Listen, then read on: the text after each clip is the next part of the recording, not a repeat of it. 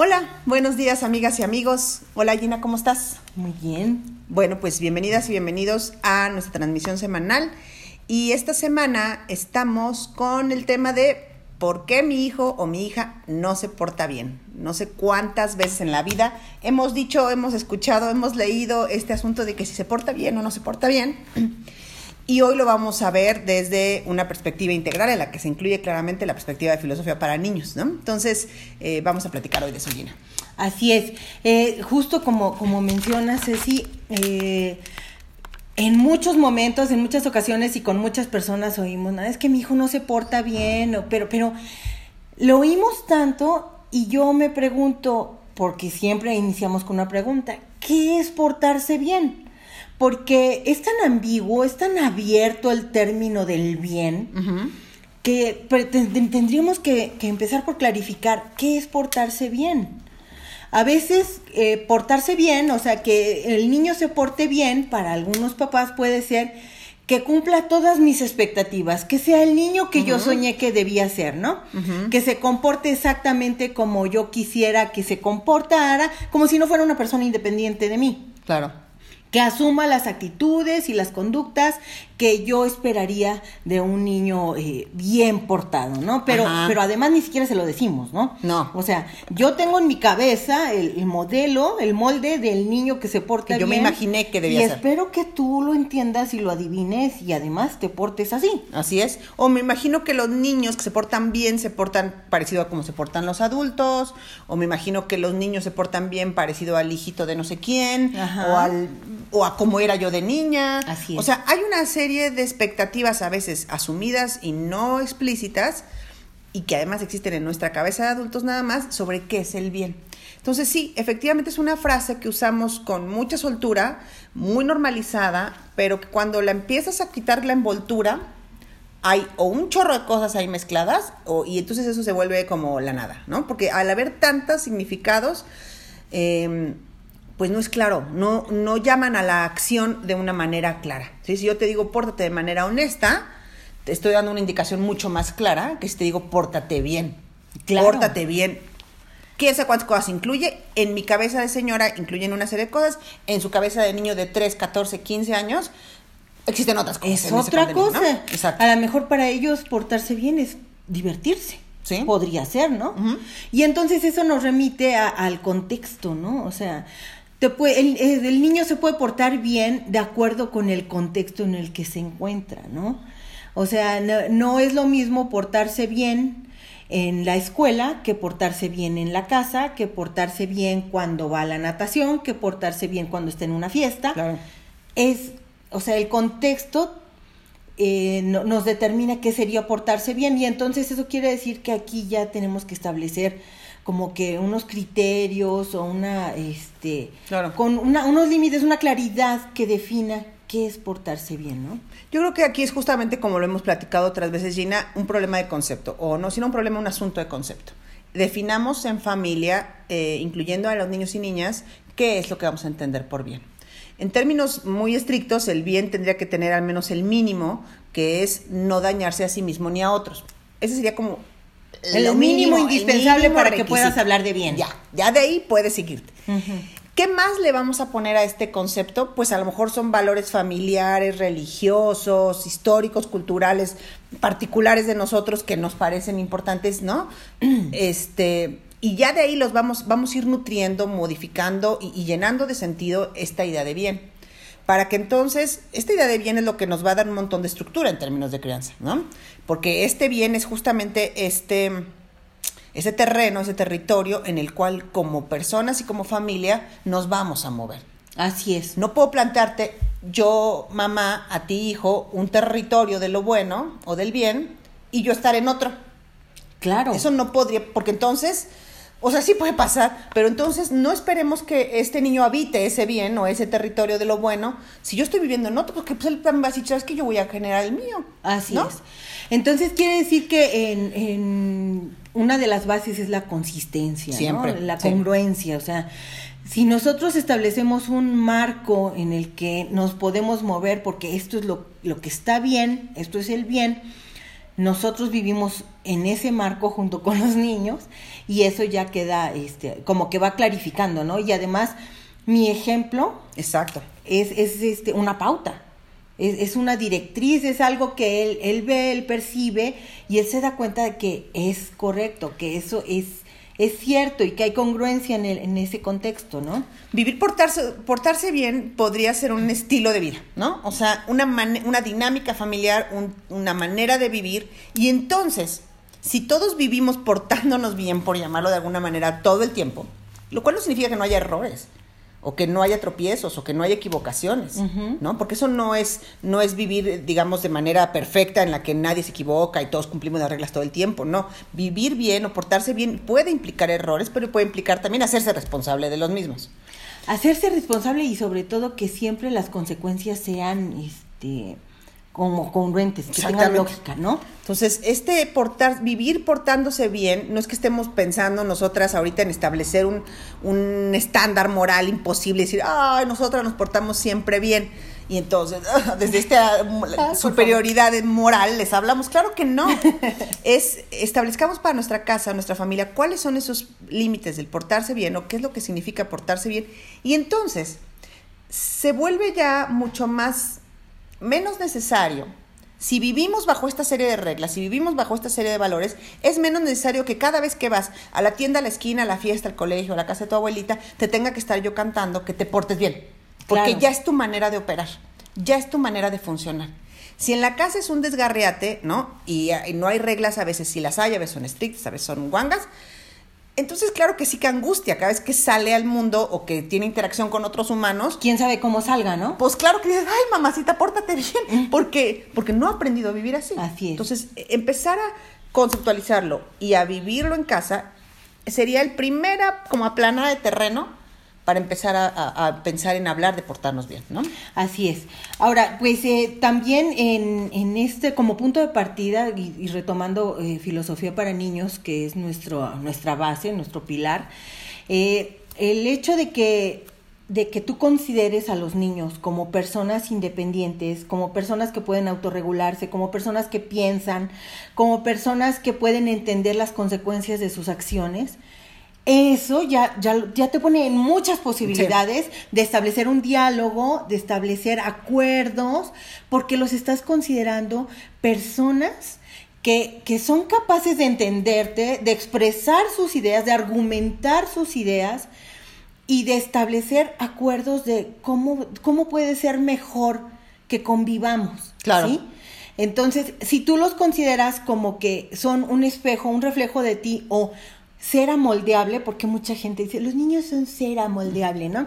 Entonces, no, no son cera moldeable. Los niños son personas independientes Sí. de ti, con las cuales tú debes dialogar, debes tener un trato de respeto, una, un trato que les concede la capacidad de pensar, de reflexionar, y entonces sobre esa base empezar a construir los criterios, la- los acuerdos, las jerarquías, la- las cosas en las que vas a sustentar el qué es que portarte bien, Claro. qué es que todos estemos bien aquí, ¿no? Y que ahí llena a veces esta parte de que, que decimos y repetimos mucho de es que hay que dialogar y generar acuerdos, parece que no es fácil, ¿no? Y lo vamos a ver, por ejemplo, en nuestro curso, ¿no? Justamente cómo Así es. hacer, cómo, cómo hilar, cómo tejer estas interacciones con las niñas y niños y jóvenes que resulten general, eh, definitivamente en, una, en un diálogo, en un diálogo provechoso, productivo, ¿no? Que construye, porque no es nada más siéntate y habla y a ver qué te sale. Así es. El diálogo tiene todo su chiste. No, nada más déjame saludar a Mestli y a María Alejandra. Hola. Hola, por muchas gracias por acompañarnos.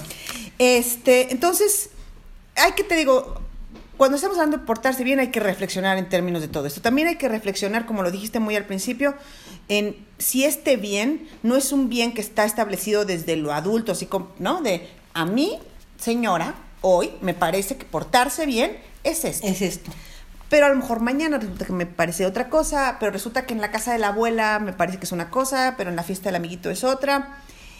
Y aquí empezamos a generar un montón de confusión y de dobles mensajes o triples mensajes para los chamacos que eh, pues, los deja por de entrada paralizados y por otro Así lado este plan- claramente confundidos de quién sabe qué es lo que se espera de mí. ¿no? Y es cuando vienen los berrinches. O sea, por sé. ejemplo, si tú en ocasiones permites o, haces cosas que sucede una situación y no pasa nada, pero en otro momento porque estás de malas sobre reaccionas y te portas súper agresiva y, te pones muy mal, entonces esa falta de claridad en lo que, en las consecuencias de lo que puede suceder cuando yo hago tal o cual cosa, nos, los, los pone en conflicto y de ahí vienen los berrinches. Claro. O sea, eh, las conductas que consideramos inadecuadas vienen justamente de nuestra propia inconsistencia. De nuestra poca falta de claridad, completamente. O sea, si, si tú a veces se permite algo, pero a veces no, y, y, ni tú sabes. Porque a, veces, ay, veces que yo ya no sé si soy muy estricta o, como que a veces sí soy muy estricta, pero a veces sé que se me pasó la mano y entonces permito muchas cosas que no debieran permitirse. Entonces ahí viene como que una falta de claridad que afecta mucho la conducta de los niños. Así es. Hola, Trajano. Muchas gracias. Ay, muchas gracias. Claro, o sea, todo esto impacta. Ahora, yo invito a la gente que nos está escuchando también eh, en pensar en cuánta, cuando hemos dicho o hemos pensado, mi hija o mi hijo no se está portando bien, ¿de qué estamos hablando? A veces es rompió acuerdos que habíamos establecido juntos. Ok. A veces es, rompió reglas que yo tenía en mi cabeza y el otro enano ni siquiera enterado estaba. A veces es, se está portando como un niño. O sea, a veces el no se porta bien, es, solamente se está portando como un niño de su edad. A veces es, eh, está lastimando a otros o se está lastimando a sí mismo o está rompiendo reglas. O hay un montón de comportamientos y conductas que metemos en este costal de no se porta bien. Y me parece que cada uno de los tipos merecería un trato distinto. O sea, uno es, no se porta, se está lastimando a él mismo o a ella misma o a otros. Eso implica una poner un, límite inmediato y empezar a intervenir de manera directa para modificar una conducta. Eh, ahí, en un caso de no se porta bien, porque está lastimando a otros, está lastimando al otro, a él mismo o a ella misma. Luego otra es, no se está portando bien, es porque no se está portando como un mini adulto. O sea, estamos sentados, me lo traje al café, ¿no? Y tengo tres horas chismeando con mi amiga y el otro ya ya se saca los yo me acuerdo que yo ya me acababa la salsita esa de Vips de, ¿te acuerdas la mexicana? yo ya no sabía qué hacer explotaba las lechitas pero estaba aburrida solamente era una niña aburrida claro y no es que se esté portando mal no. se está portando como niña exactamente lo traje a una lo acompañé a una junta y ya lleva tres horas el niño ya está desquiciado no se está portando mal es un niño de 6, 7, 8, 12 años que no tiene por qué estar ahí y ya está aburrido. Entonces cuando estamos hablando, y, requiere una intervención distinta, y esa intervención en ese caso sería para el papá o la mamá, ¿no? Decir, ok, me voy de aquí, ¿no? Así es. O lo modifico o lo pongo en otro lugar. Entonces es em, cuando identificar de qué estamos, de qué clase de comportamiento, en qué riesgo lo pone, qué consecuencias tiene, eso que está haciendo que no es portarse bien, ¿no? Y yo creo que sí eh, vamos a hacer un este un alto aquí y decir todos estos temas, todos estos puntos, cómo establecer límites, el cómo establecer un diálogo, cómo establecer acuerdos con los niños, son los eh, son temas central del curso que, que vamos a, dar inicio la próxima semana. Nos encantará contar con, con la presencia de todos ustedes porque vamos a, tener oportunidad ya de interactuar. O sea, realmente para nosotros es, es, muy rico y es muy padre que, que, nos escriban y que nos hagan sus comentarios, pero el tener ya el chance de, interactuar con, todos ustedes y de platicar y profundizar acerca de estos temas, pues para nosotros es una experiencia maravillosa y los estamos esperando. Eh, tenemos mucho, estamos muy contentos porque tenemos ya este, varias personas inscritas, están... Eh, varias personas ya están con, con este, inscritas más puestas que nada para para iniciar nuestro curso y nos encantará contar con todos ustedes. Así es. Ahora, ¿qué podemos hacer cuando identificamos que nuestros hijos o nuestras hijas están... Eh, bueno, creo que antes de entrar a esto, Gina, me parece que es importante platicar de lo que estábamos hablando hace rato sobre la diferencia entre poner reglas en mi cabeza y hacer acuerdos que están bajados, este, planchados entre todos. Así es. Eh, establecer acuerdos con los hijos no es, mira, yo te voy a decir lo que tienes que hacer y tú dices, sí, mamá. Eso no es establecer acuerdos. O dices Ash, porque también puede pasar el nada También más Ash, pero yo ser. asumí que ya. Pero ¿no? ya, ya, o sea, yo ya te dije lo que tenías que hacer. Si estás o no de acuerdo, bueno, pues es- entonces no es un acuerdo, porque acuerdo quiere suma las dos partes, ¿no? Entonces, cuando hablamos de acuerdos, estamos hablando de que vamos a definir los límites, vamos a definir las las formas que vamos a asumir todos, en esta casa, en esta familia, para eh, convivir. En- y cuando hablamos de acuerdos es que si tú consideras que es injusto, me vas a expresar por qué, qué es lo que te hace pensar que es injusto, qué es lo que no te gusta, y entonces incluso vamos a hacer ajustes, ¿no? O sea, bueno, muy bien, si tú consideras que esto es muy estricto, ¿cómo crees que debiera ser? El caso es que lleguemos mutuamente, o sea, los, los dos, las dos partes, a un acuerdo común en donde todos estamos de acuerdo, todos ya lo conocemos. Y entonces sobre esa base ya empezamos a hacer comportamiento. Y cuando eh, eh, los niños o las niñas se salen de ese acuerdo, tú te puedes remitir a acuerdo, este acuerdo. exactamente. ¿Por qué? Porque lo establecimos juntos. Así es. ¿sí? Y no, no, no es necesario gritar y no es necesario amenazar ni castigar. Porque nosotros estamos en contra de esas, de esas formas. Y estamos en contra porque no funciona. No, o sea, no, no, es o ni sea, siquiera un asunto dictatorial Lo, lo aquí. hemos O dicho sea, ya en no muchas funciona. ocasiones. O sea, el, el que tú te apegues a castigos verbales, físicos, como tú quieras, eh, eh, pero que sea castigo, eh, estás educando por miedo. O sea, estás sometiendo. No estás educando, porque es, es- no es la palabra correcta, educar. No. Estás sometiéndolo. Pero va a llegar un momento en que ya no va a funcionar No. en que esa forma coercitiva de tratar a niños, niñas o adolescentes no va a funcionar y entonces vas a tenerle que subir el rango a la violencia, Hasta que no le al subir. dominio, hasta que llegues al tope y entonces la rebeldía provoque ese distanciamiento que surge en muchas ocasiones en la adolescencia. Claro. Sí, exactamente, porque ya no da para más. Entonces, establecer estos acuerdos reales, acuerdos, no, no que yo los nombro como acuerdos, sino que se dan eh, como resultado del diálogo, de establecer las reglas del juego. Entonces, ahí sí, cuando alguna de las partes rompe estos acuerdos, nos podemos sentar y decir, oye, si establecimos que esto era lo bueno, que era el estándar, ¿por qué? ¿Qué pasó? ¿Por qué te saliste? ¿Cuáles son las consecuencias que va a suceder con esto? Y no es entonces un dictado de reglas unilateral desde el mundo adulto de yo quiero que tú hagas prrr, y si no lo, si no lo cumples, no te estás portando bien. Entonces, eh, esto es, además de que lastima a las niñas y a los niños que le estamos poniendo esta etiqueta, que le estamos diciendo es que tú nunca te puedes portar bien, es que porque no te puedes portar bien, o que en la escuela te lo dicen, esto lastima, etiqueta y daña el tema del- de la autopercepción y del, por lo tanto de la autoestima, como habíamos platicado en algún momento. Entonces, y no construye nada.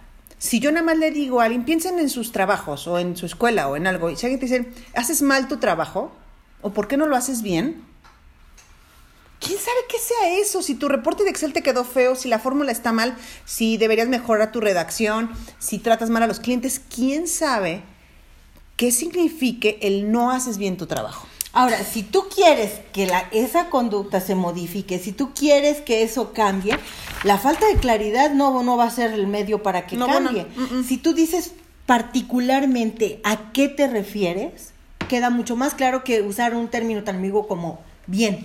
Ay, Ajá. pórtate bien. Entonces- ¿Por qué no te portas bien? ¿Sabe? Pues quién sabe. O sea, a mí ahorita me pregunta alguien eso, sabe, no, no sé qué contestar. Además Porque de que, ¿sabes que. Es descalificador, ¿no? Es bien gacho. Porque si tú me dices, ¿por qué no te portas bien? Estás calificándome toda. O sea. Hay algo en particular que no estoy haciendo Sí. bien, hay algo en particular en donde me estoy equivocando o la estoy regando. Pero si tú me lo haces ver así, en eso sí lo puedo corregir. Pero si tú me pones de la etiquetota de ¿por qué no te portas bien? Híjole, ya, ya englobaste todo. Todo, todo lo que soy no está bien. Ajá. No es, ¿Por qué no eres más puntual? ¿Por qué no eres más precisa? ¿Por qué no eres más ordenada con tu cuarto? No sé. Ah, exacto, eso así- sería ser muy muy conciso, muy preciso en, en lo que en lo que tú estás considerando que yo me estoy equivocando. ¡Ay, mosca! Me está atacando. Entonces, pero pero si si, si me etiquetas así, ¿por qué no te portas bien? Ya me descalificaste toda. Claro. Todo. O sea, ya ya estás englobando todo lo que hago en el Chale. me Sí, porto mal. Y eso, por ejemplo, si me lo dices un día, bueno, pues eh, ese día me quedo confundida. Pero si me lo dices todos los días y a todas horas, ya me estás convenciendo a mí de que no soy capaz de, de portarme bien. O sea, yo soy mala. Pero aparte ni siquiera has de saber cómo le tienes que hacer para hacerlo bien, pues si todo lo haces mal. Pero ¿para qué si eso además me lo haces gritándome y, y- y- y todo el tiempo me dices que me porto mal. Bueno, pues entonces es que me, me vas a hacer insegura o me vas a hacer rebelde o me vas, estás lastimando mi autoestima, mi autoconcepto. O sea, estás afectándome a un nivel profundo. Claro. Y aquí esto que dice Jen es bien importante, porque eh, incluso cuando hacemos el ejercicio de acompañar a niñas y niños o a jóvenes a visualizar las consecuencias negativas de algunos de sus actos, decimos, vamos a pensar, lo más común es que le digamos, eh, hacen algo que sale de los acuerdos o de las reglas y le decimos, así te va a ir, pero vas a ver tus consecuencias o esto te va a salir todo mal, Te vas a acordar de te mí. vas a acordar de mí. ¿Quién sabe? Otra vez, ¿quién sabe qué ¿Qué incluye eso? quisiste decir con eso? Y la verdad es que luego convenientemente mamás y papás lo usamos porque no sabemos qué es lo que vamos a hacer, cuál va a ser la consecuencia y nada más la cosa es amedrentar o amenazar. Para luego ver qué se nos ocurre, ¿no? Algo malvado. Entonces, este... Semi ¿Cómo malvado. dijiste Hades? Así como Hades que te pones así, sale fueguito. Dices, ahorita pienso algo muy malvado. Entonces, esa es una. Cuando ya la cosa va caminando de una manera mucho más... ¿Qué onda? ¡Mosca! Este, cuando ya va caminando mucho mejor en términos de diálogo y de cómo estamos estableciendo la relación con, con los niños, es, bueno, las consecuencias de, de esta situación van a ser A, B, C, D, ¿no? Lo hacemos muchas veces cuando las consecuencias son negativas o cuando hubo acciones o conductas que rompieron las reglas o los acuerdos. Pocas veces lo hacemos y es muy recomendable hacerlo cuando las acciones son positivas o van haciendo sinergia o son congruentes con lo que entendemos por el bien. Cuando tú dices, eh, mira, qué lindo compartió, qué lindo jugaste, cómo compartiste tus juguetes o fuiste muy puntual en tus tiempos de jugar con tu Xbox o de soltar el celular o de compartir en casa, esas consecuencias pocas veces las visualizamos y las hacemos explícitas y es importante. O sea, así como cantamos o acompañamos, en el mejor de los casos, las consecuencias negativas, es importante hacerlo también cuando lo hacen bien y visualizarlo, porque entonces es, me parece muy bien cómo te portaste hoy en la fiesta o cómo compartiste o el tiempo que compartiste con nosotros o que nos acompañaste a casa de tus abuelos, lo que hicieron que fue eh, positivo, estas, esto tiene como consecuencia esto y esto, fortaleciste lazos, aprendiste a compartir, experimentaste que compartir es bueno y tiene buena, ¿no? Tiene como recompensas buenas, este, fíjate cómo terminamos la cena todos tranquilos y nos vamos, ¿no? Y ahora sí ya cada quien tiene su tiempo personal. Claro. Visualizar las consecuencias positivas es igual de importante que lo otro, porque muchas veces estamos centrados en lo bueno, lo dejamos pasar. Así es. ¿no? Y lo otro, sí estamos muy pendientes de marcarlo, remarcarlo, hablar las consecuencias o amenazar, ¿no? O sea, en cualquier grado. Y es que resulta más fácil entender, eh, o sea, ¿por qué queremos que entiendan lo que es portarse bien diciendo lo que no es portarse bien? Ajá. Mejor dime lo que sí es. Exacto. Es más claro, o sea, por didáctica, por asunto de lógica, de claridad, es más fácil que nosotros eh, reconozcamos, ay, había Bueno, más comentarios y no los vimos. Ok, María Alejandra, hola, ¿cuándo va a ser el curso? Bet, va a ser el curso, empezamos el 15 de julio. Este, 12:30. 12.30 horas, vamos a estar por Zoom. Van a ser cinco miércoles a partir del 15 de, de julio y este mándanos tus datos por mensaje a la página y te agregamos al chat porque va a haber un chat de WhatsApp que vamos a- en el cual vamos a ir haciendo el acompañamiento justamente para todas esas cosas como las estamos platicando ahorita es me salió no me salió tengo esta duda qué más puedo hacer otros recursos nos vamos a acompañar esas cinco semanas en el chat entonces este mándanos tu teléfono para que te agreguen al WhatsApp y este Y si- pues nos va a dar mucho gusto contar contigo. Sí, qué padre. Y luego dice Trajano, dice, dichos acuerdos deben ser compartidos en la familia, pero ¿hasta dónde se debe extender esa autoridad? O sea, ¿quiénes nos pueden intervenir en estos acuerdos? Este, a ver, según lo me parece que lo que entiendo es cómo, cómo armar estos acuerdos. Ok. La premisa para poder acordar con otros es em, asumir que ese otro tiene algo importante que decir, tiene algo que opinar y que su opinión no solamente será escuchada, bla, bla, bla, sino que será tomada en cuenta para establecer acuerdos. Cuando hacemos un acuerdo que se percibe injusto para alguna de las partes, ese acuerdo es la cosa más frágil que existe. Se invalida. Se va a romper en cuanto voltees la cabeza.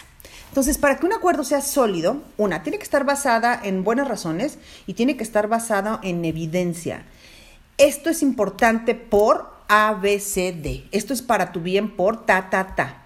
Nosotros y nosotras mismas tenemos que revisar a veces reglas que ponemos de manera arbitraria por nuestros miedos, nuestras inseguridades, nuestros este, issues en la cabeza o, sí, nuestras tenemos expectativas. prejuicios o ¿no? tenemos ideas preconcebidas que nos hacen pensar de tal o cual sí o manera, no. ah, de manera arbitraria. Yo digo que tienes que regresar a la una de la mañana. O yo no digo que te tienes que vestir de rojo Ajá. o de verde o de azul porque a mí me gusta. Ajá, O sea- porque yo creo que es lo que tienes que hacer, ¿no? Que tiene que encantar el piano y que tienes que ser buenísimo en tu clase por cuando el otro probablemente no le interesa y quiere irse al básquet o quiere tomar robótica. Entonces, eh, estos acuerdos sí tienen que ser de lo más horizontal posible. Ojo, no perdemos nunca de vista que nosotras y nosotros somos los adultos y que sí, su crianza y su de- eh, educación es nuestra responsabilidad. Así es.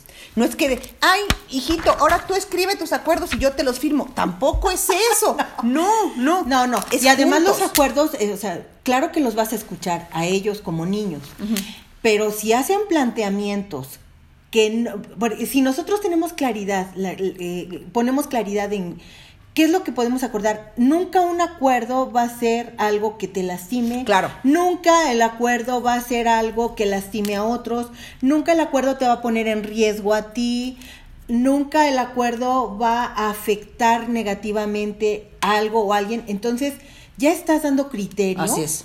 para que el niño no diga, es que bueno, el acuerdo quiero que sea que siempre quiero comer palomitas. Ajá. Ay, Bueno, tú dices, ay, o está sea, haciendo un acuerdo. Qué No. bonito acuerdo, mi amor.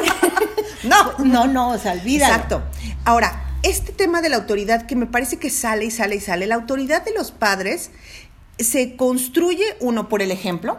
Ahí es donde de verdad demuestras autoridad y por el conocimiento. Cuando tú no les demuestras en términos de, a ver, te voy a apabullar, cuando tú les demuestras a los chamacos por el- en la vida cotidiana, en lo que dices, en lo que haces, que los años que les llevas adelante te ha dado cierta experiencia, cierto conocimiento, cierto manejo un poco de las situaciones de la vida, eso es lo que te da autoridad.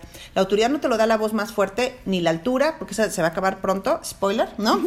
Este, ni la altura, ni la nada. Entonces la autoridad viene desde otro lado, desde el, mira, yo he experimentado esto, tengo este conocimiento, esta cosa que le llamamos como madurez a veces, ¿no?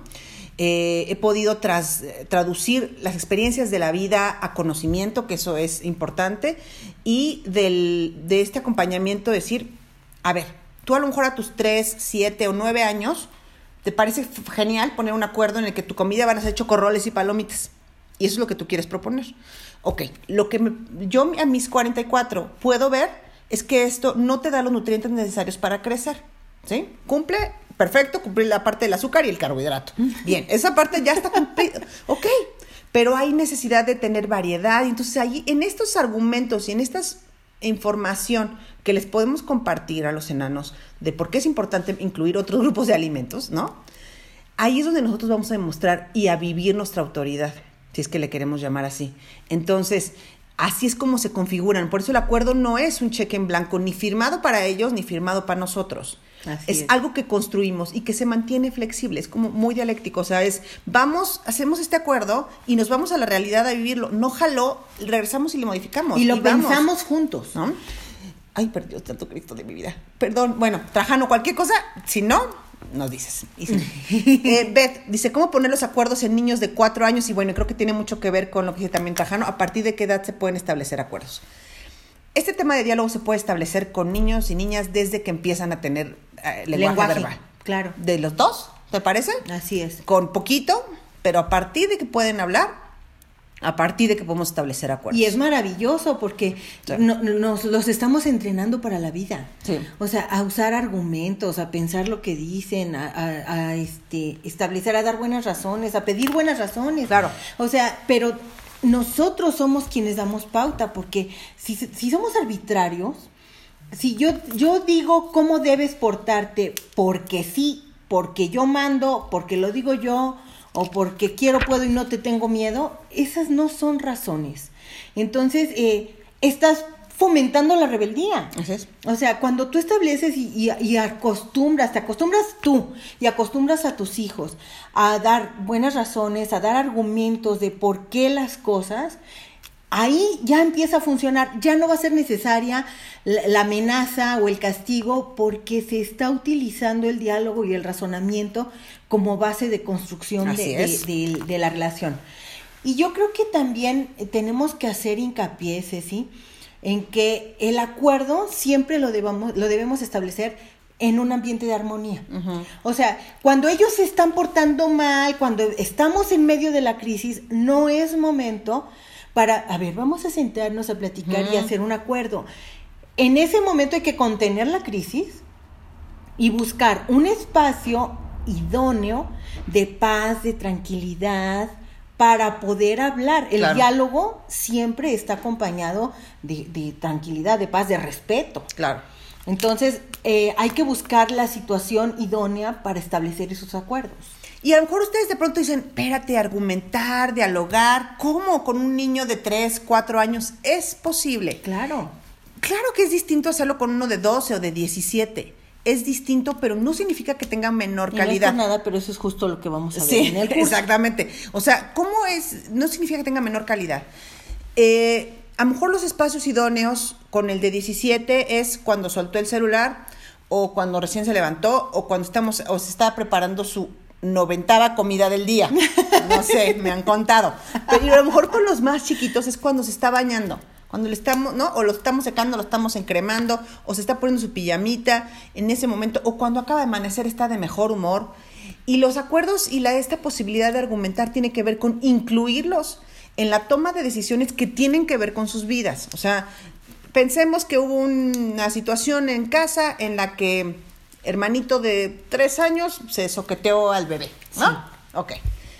Entonces, ya a la hora que lo estamos bañando y que ya pasó el día, y que ya pasó el drama y todo esto, es a ver, ¿qué vamos a hacer? ¿Fue buena idea pegarle a tu hermanito, a tu hermanita? ¿Qué consecuencias tiene que tú le pegues? ¿Quién más aquí se lleva de a golpes? ¿No? Nosotros no nos llevamos a golpes por una serie de razones, la cual no nos golpeamos entre la familia. Este, si tú te portas de esta manera o si tú tratas a otros y a más pequeños a golpes, este, pues puede haber esta serie de consecuencias. ¿Qué alternativas hay? Que esto vamos a decir. A veces somos muy rápidas para decir, no hagas esto, no hagas, no hagas. Pero nos falta completar la opción de la alternativa, que esto es parte de la autoridad y de nuestra responsabilidad, decir, ¿por qué no mejor haces esto? Te propongo que cuando te desesperes con tu hermano pequeñito, me avises, te vayas a otro cuarto, lo dejes un ratito, este, no sé, ofrecer alternativas. No siempre se les tienen que ocurrir las que a nosotros pensamos que son las óptimas. Claro. Entonces, todo esto puede pasar, esto es establecer acuerdos. Entonces el chiquito o la chiquita te dice, ok, mañana cuando mi hermanito me tenga este gorro, me voy a ir a otro cuarto. O te voy a decir, mamá, necesito ayuda, ¿no? Sí. Este, sí, quítame aquí a este bebecito intenso, ¿no? Que me- es que luego los bebecitos son Sí, intensos. sí. Entonces, este, ok, va a pedir ayuda, va a buscar otros recursos, se, le va a dar la media vuelta. Darles opciones. Esto es Pero tú los acuerdos. ayudaste, claro.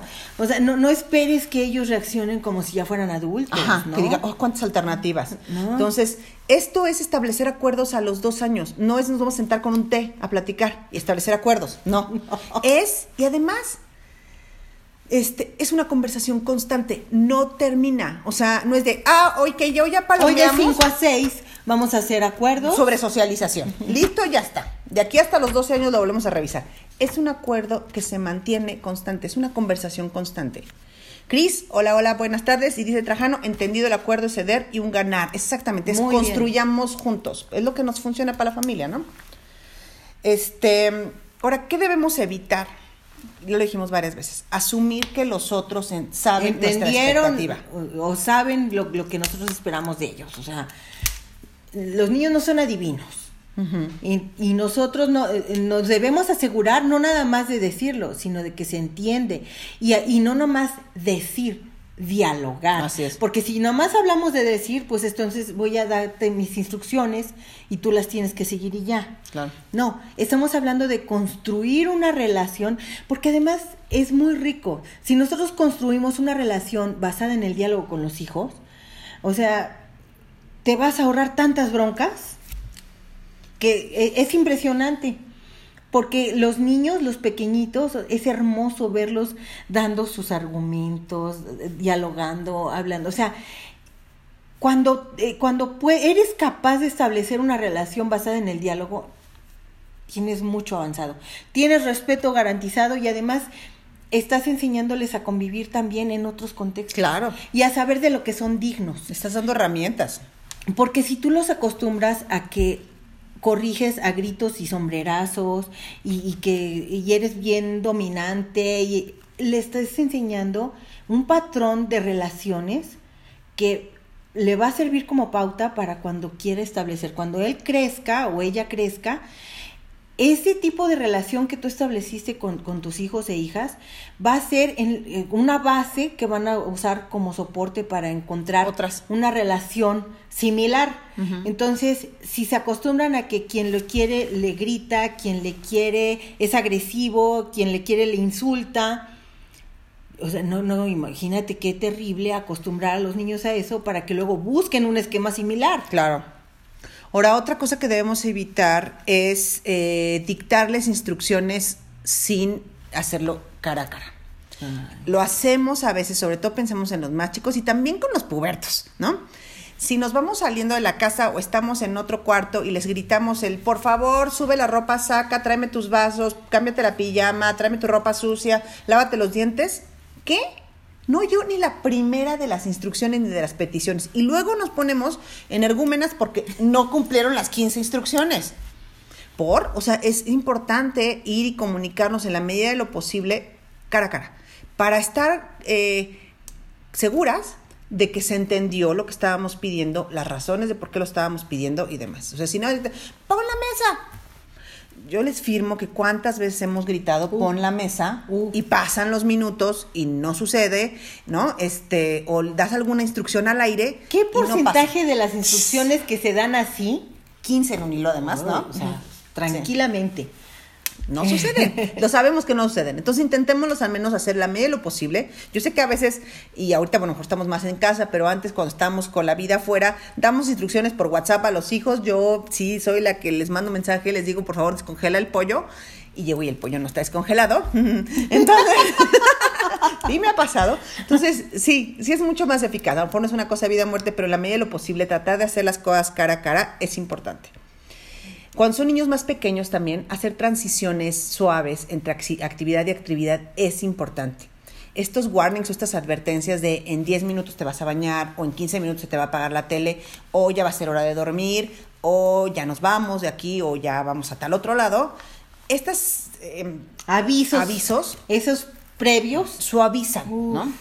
Bueno, o sea, como que no, no de golpe, ya vámonos. Oh, en este momento llegas y apagas la tele. Ya es hora de irte a lavar los dientes. Ajá. Oye, a ver, nada más pensemos que te lo hicieran a ti. ¿Cómo te sentirías tú si alguien llegara, alguien se sintiera con esa autoridad, tuviera esa autoridad para apagarte la televisión o para decirte en este momento levántate porque nos vamos? Esos avisos previos van haciendo como más... Este, Vas llevadera la, justamente este cumplimiento de acuerdos. O sea, tampoco es, ya lo hicimos el acuerdo y entonces asumo que va a funcionar siempre. Es acompañamiento al acuerdo. No es nada más lo acordamos y ya. Ah, hicimos un acuerdo de que todos los días a las 8 se van a bañar. Ok. Porque es la, hora para que se les acá secar el pelo, lo que guste, más. Ok 7.50, no, 7.45, según vas conociendo a tus enanos, dices, oigan, en 15 minutos les recuerdo que ya es. Y no es atosigarlos, es acompañar, ¿sí? O sea, es, a ver, chaparro, ya pasaron 5 minutos, ya te toca. Y otra cosa es, hay que ser, y allí también juega mucho la parte adulta, que es sensibilidad al contexto. Se tienen que bañar a las 8 de la noche, pero ese día y ahorita que estamos en la casa y demás, está conectado con su mejor amigo, con su primo, con alguien que es importante y está platicando, está haciendo una videollamada. Hijo, mano, hay que ser sensibles y flexibles. O sea, es, ok, hoy te vas a bañar a ocho y media o no te vas a bañar. No pasa nada. No pasa nada. No pasa sea, nada. No es que ya se rompió el acuerdo y entonces ya otra vez tenemos que volver a empezar y qué caos y qué ejemplo le estoy dando. Ese ejemplo también es valioso. Ese ejemplo de la flexibilidad, porque al final nos relacionamos con otros humanos que tienen una serie de condiciones y de situaciones diversas. Claro. Esta posibilidad de flexibilizarse es un gran aprendizaje. Y que tú digas, ok, ¿sabes qué? hoy te quedas conectada con tu amiga, con tu prima, con tu abuela, con quien estés tú hablando, porque esto es más importante que bañarse, la neta. Este, y lo vamos a hacer así y no pasa nada. Porque es una situación particular. Exacto. Y, esa es una gran enseñanza. Y le estás enseñando también a que puede ceder, a que cuando suceda algo que rompe con lo que eh, habitualmente es, no pasa nada, podemos adaptarnos. O sea, estamos enseñando patrones. Al tratar así a niños, niñas y jóvenes, les estamos enseñando que así va la vida. porque si, tú los haces inflexibles y duros, porque así eres tú, bueno, pues así van a ser ellos y luego el, pues el problema el frentazo, porque la vida no es así. No, te pones muy rígida y nada más te vas por ahí rompiendo porque no, o sea, no, no Y fracturando relaciones y teniendo problemas, porque la vida no se va a ajustar, o sea, todo el entorno no se va a ajustar a lo que tú quieres. Tú muchas veces vas a tener que aprender a flexibilizarte y a ceder. Ay, Gina, pues... Pues mira, nosotros podemos extendernos mucho, pero eh, a grandes rasgos esto es... Eh, eh Algunas ideas, algunos, algunos hints de cómo manejar las situaciones en donde creemos que los niños no se portan bien. Y, y pues esto y mucho más es lo que vamos a ver en nuestro curso. Nos encantará contar con ustedes. Eh, por favor, pónganse en contacto con nosotros vía eh, a través mensaje de la, página, o del teléfono. ¿Lo tienes ahí, Gaby? El 442 es 442 749 749 4957. 4957. Ahí también y ahorita lo volvemos a poner por ahí posteado. Este, en ese teléfono nos pueden dar pueden dar información vía WhatsApp. Y este, en el inbox de la página también estamos ahí al pendiente para tomar sus nombres. Y creo que ya. Pues nos dio mucho, mucho gusto contar con ustedes. Muchas gracias por acompañarnos. Les deseamos un buen fin de semana y nos vemos muy pronto. Así es. Bye. Chao.